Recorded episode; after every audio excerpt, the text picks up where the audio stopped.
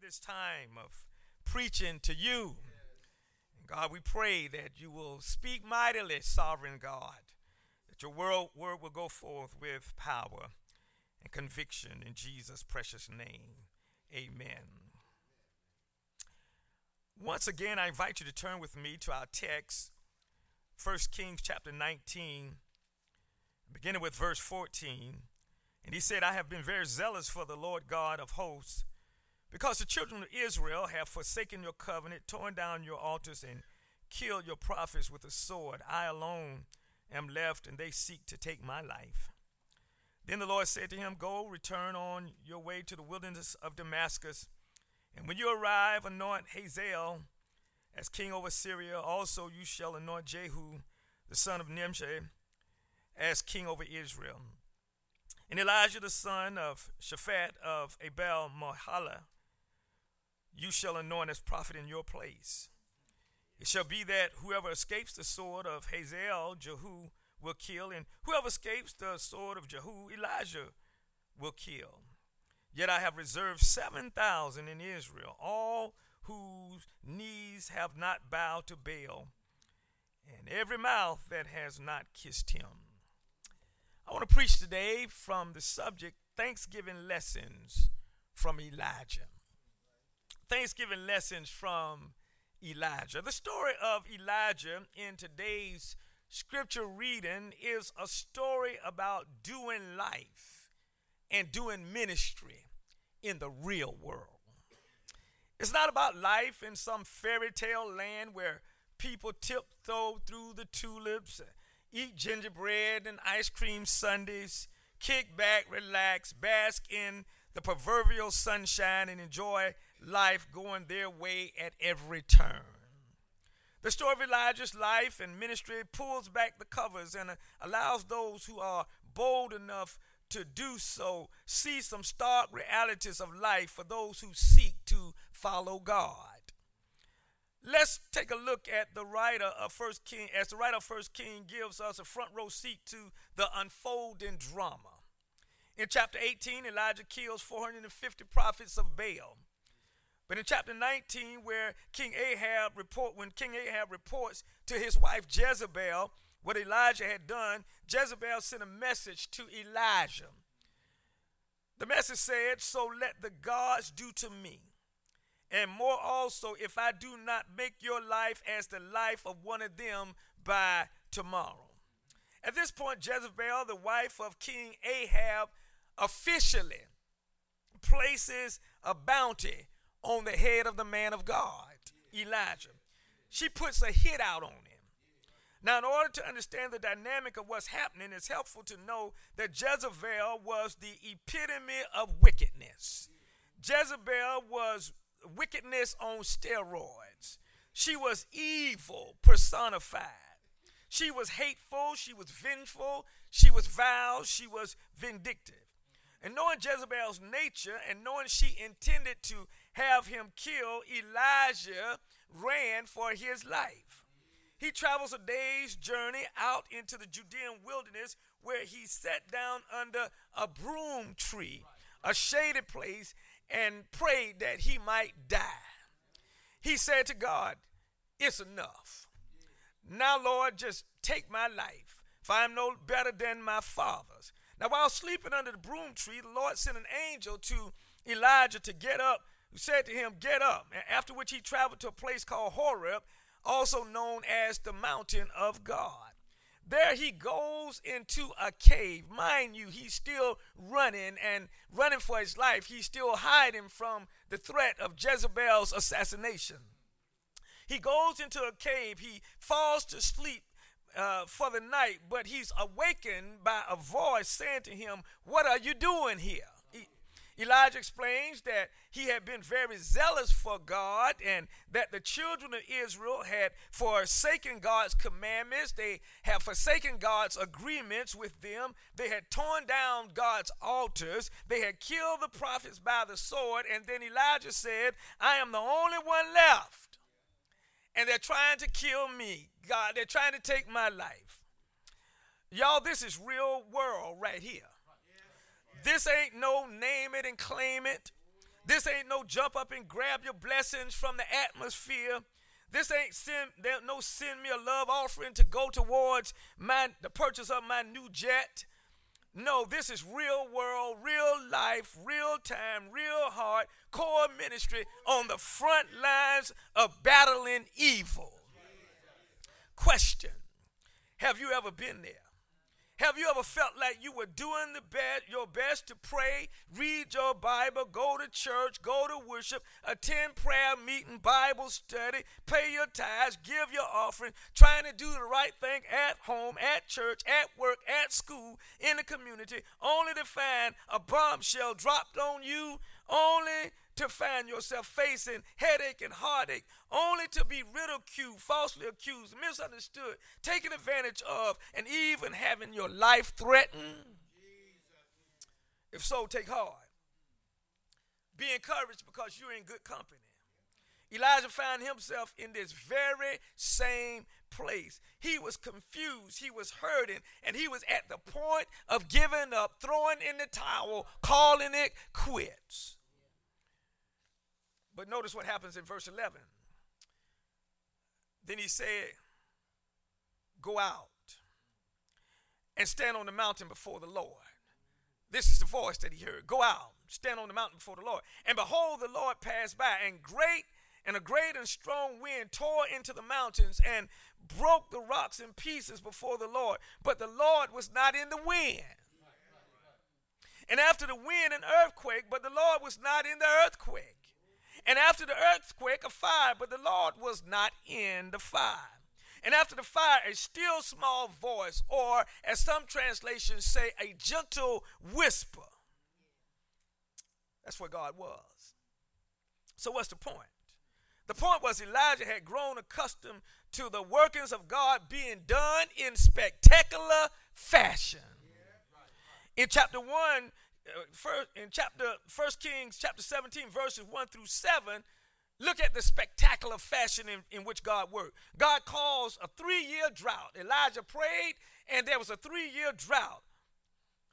But then he gave elijah water from the brook cherith and commanded a raven to feed him. How dramatic is that?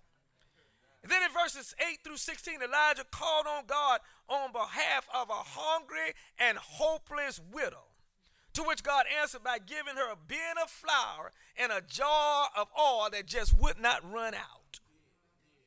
In verses 17 through 24, the widow's son died. Elijah prayed over him, and God restored him to life. Then in chapter 18, verses 20 through 40, while in a showdown with the prophets of Baal on Mount Carmel, the Lord caused a fire to fall from heaven. It fell and consumed the burnt offering of bull pieces, wood, sticks, stone, and dust that had been drenched three times with four water pots full of water. How spectacular is that? People believe. And then not only that, Elijah then slew 450 false prophets of Baal. Elijah had grown accustomed to God working in stunning, in extravagant, in spectacular ways. But now God flips the script and speaks to Elijah in a still small voice, in a gentle whisper. Footnote God taught Elijah a very valuable lesson. The lesson for Elijah is the same as for us that sometimes God does his work quietly without fanfare and without trumpet blast. And we do well to learn this lesson. We do well not to presume, not to become discouraged, not to be withdrawn, go to lonely and isolated places when it seems as though God is not working. For the truth of the matter, as Henry Blackaby put it, God is always at work around us. He may not be making noise but he's working. You may not see the fire and the smoke, but he's working. People may not be raising the roof and shouting all over the place, but God is working. Sometimes God does not speak through thunderous expression. Sometimes he speaks through that which is gentle, mild, calm, tender, and even easy going. I've been preaching for a long time, and in my earlier days of preaching, I would go home feeling bad if we didn't have a hallelujah shouting good time up in church. But as God matured me and as I grew in the faith, I came to understand that sometimes God was doing his best work when people sat there quietly, absorbing and taking in the word. So don't miss God's message. Don't miss God's movement. Don't miss God's ministry because the presentation is not loud, because it's not flamboyant, because it's not because it's not all glitz and glamour.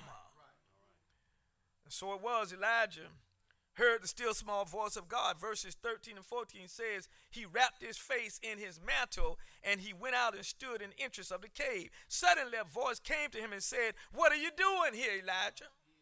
Elijah replies, God, I have been very zealous for you. Because the children of Israel have forsaken your covenant, they have turned down your torn down your altars, and they have killed your prophets with the sword. And God, I am the only one left. And now they're trying to take my life.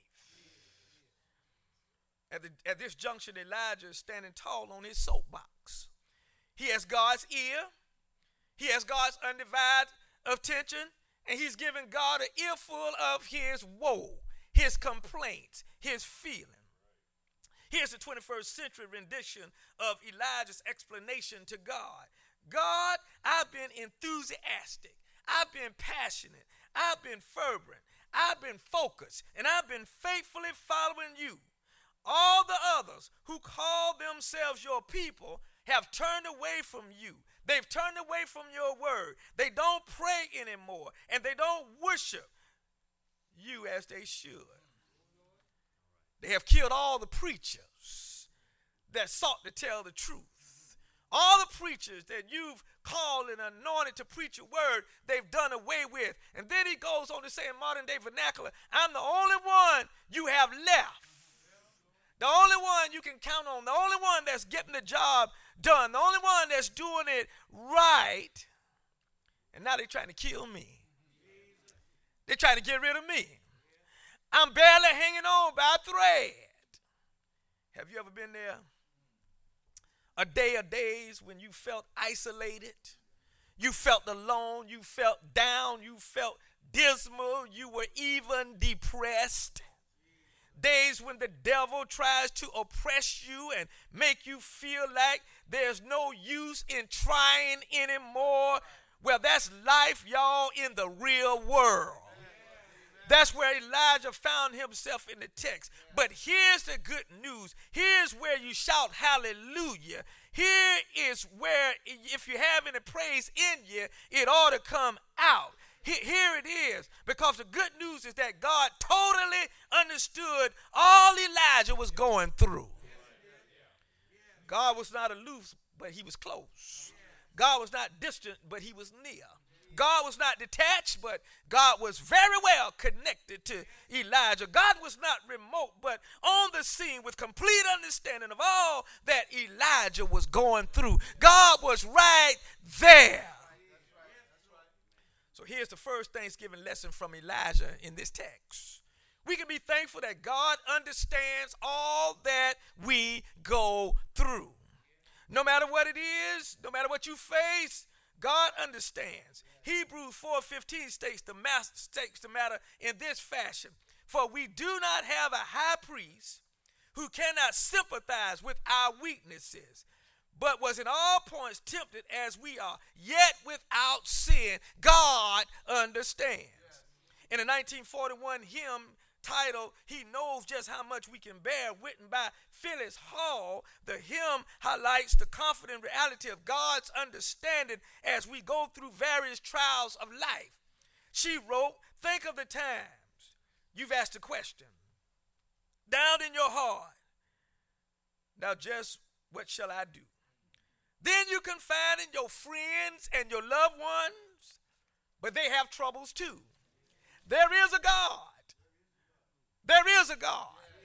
There is a God who rules earth and heaven. In him there's relief from every pain and care, for he knows, yes, he knows, just how much we can bear.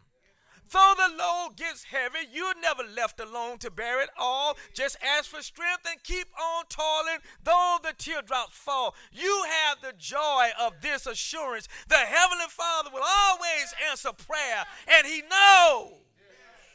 Yes, He knows just how much you can bear. Now, you may be thinking, that's great. I'm thankful that God understands what I'm going through. I, I, get that. I'm very thankful. But how does God's understanding of what I'm going through translate into any kind of help or relief for me? Because you see, I need some help. I need some relief. I need a breakthrough. That's a great question. I'm glad you asked. But the text close, text reveals next in verses 15 and 16 is your designated answer. Then the Lord said to him, Go, return your way to the wilderness of Damascus. And when you arrive, anoint Hazael as king over Syria. Also, you shall anoint Jehu the son of Nimshi as king over Israel and Elisha the son of Shaphat in your place. Do you see answer? Not yet. Well, your answer is revealed in the second lesson. Here it is, y'all. Get this. The second Thanksgiving lesson from Elijah is we can be thankful that God gives us what we need. He gives us what we need. He understands where we are, but he goes further than understanding in that he gives us what we need. Here's the reality on the heels of God's understanding of where we are comes his ability to give us what we need. Unlike people who may understand to a degree what we are facing, who may understand to a degree what we're going through or what we have to deal with, but have no power, no provision, or no plan to help us. Unlike people, God understands and has the ability to give us all we need to get us through what we're going through. Paul puts it like this in Philippians 4 19 and 20, and my God shall supply all your need according to his riches and glory by Christ Jesus. We can be thankful that God supplies all of our needs. Thomas Chisholm wrote a hymn based upon Lamentations 3:22 through 24. Near the end of his life, Chisholm explained, My income has not been large at any time due to impaired health in earlier years, which has followed me until now. Although I must not fail to record here the unfailing faithfulness of a covenant keeping God, and that He has given me many wonderful displays of His providing care, for which I am filled with astonishing greatness. And then the refrain of Mr. Chisholm hymn goes like this Great is thy faithfulness. Great is thy faithfulness. Morning by morning, new mercies I see. Watch this. All I have needed. He goes beyond our understanding and gives us what we need. All I have needed, thy hand has provided. Great is thy faithfulness, Lord, unto me. God goes beyond understanding our condition and gives us what we need to make it through our condition in the text what Elijah needed. This is beautiful, y'all. This, this is exciting. In the text, what Elijah needed was a new assignment. That's why God told him to go. What he needed was a new assignment. For it would be in Elijah's new assignment that Elijah received fresh hope. It would be in the new assignment that Elijah would gain renewed vigor. It would be in the new assignment that would bless his sandals off because his usefulness to God was reaffirmed. He could see. He could see that he was not a washed up has been. It is, it is, it comes into clear focus that he was not a failure and that God had not rejected him and that God was not done with him. In other words, when God told Elijah to go, Elijah had to get excited.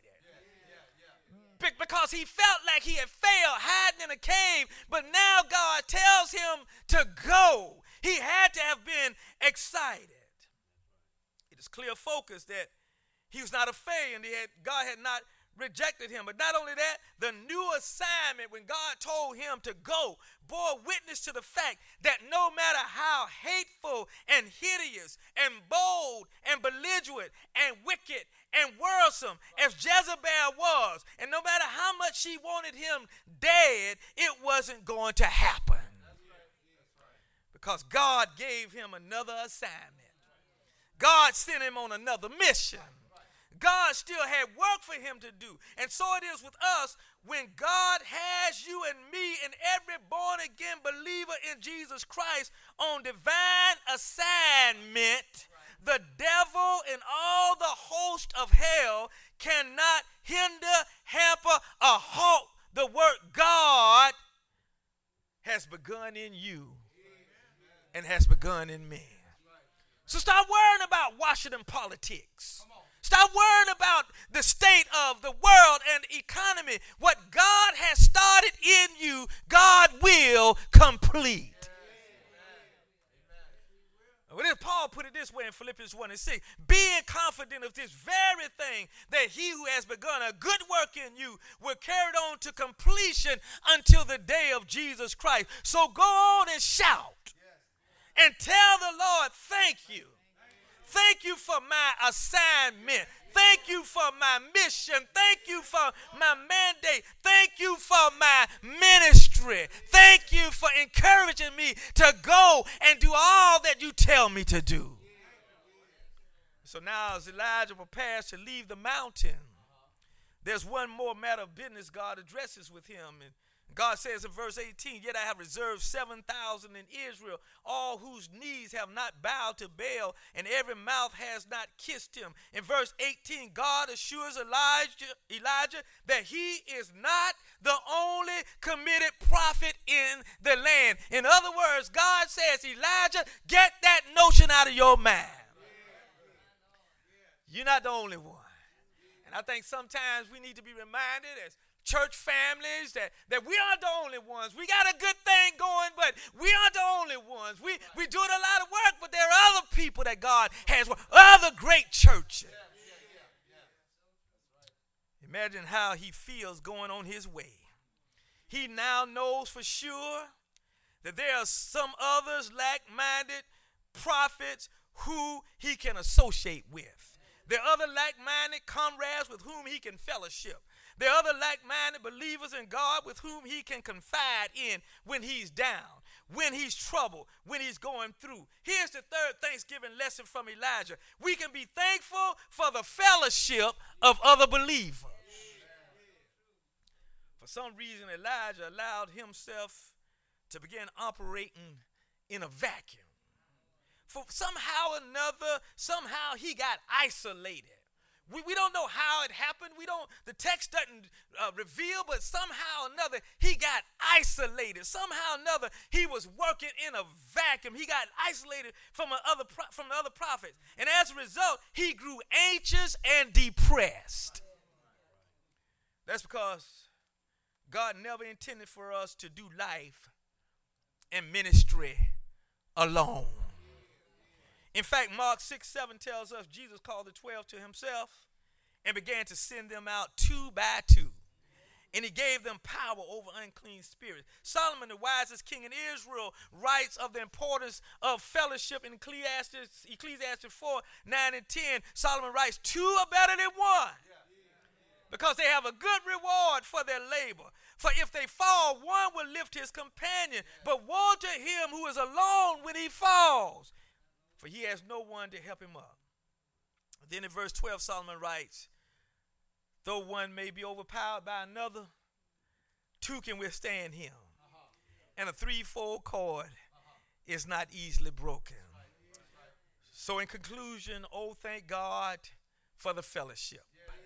As I go into this Thanksgiving Eve, Thanksgiving season, I'm, I'm excited and I'm thanking God for the fellowship here at the Good Hope Missionary Baptist Church. I thank God for the fellowship of the associate pastors. I thank God for the fellowship of the deacons. I thank God for the fellowship of, of all of our, our ushers and all of our church entities. I thank God for our fellowship. Jesus lived so that we could be together in fellowship. Jesus died so that the church could be together in fellowship. Jesus rose from the grave that so that we could be together in fellowship. Don't miss it. What a fellowship. What a joy divine, leading on the everlasting arms. Don't miss the fellowship. Don't take the fellowship for granted. Love God, love Jesus, love His church, love the fellowship. Stay at it, stay in it, stay with it. God will take care of you.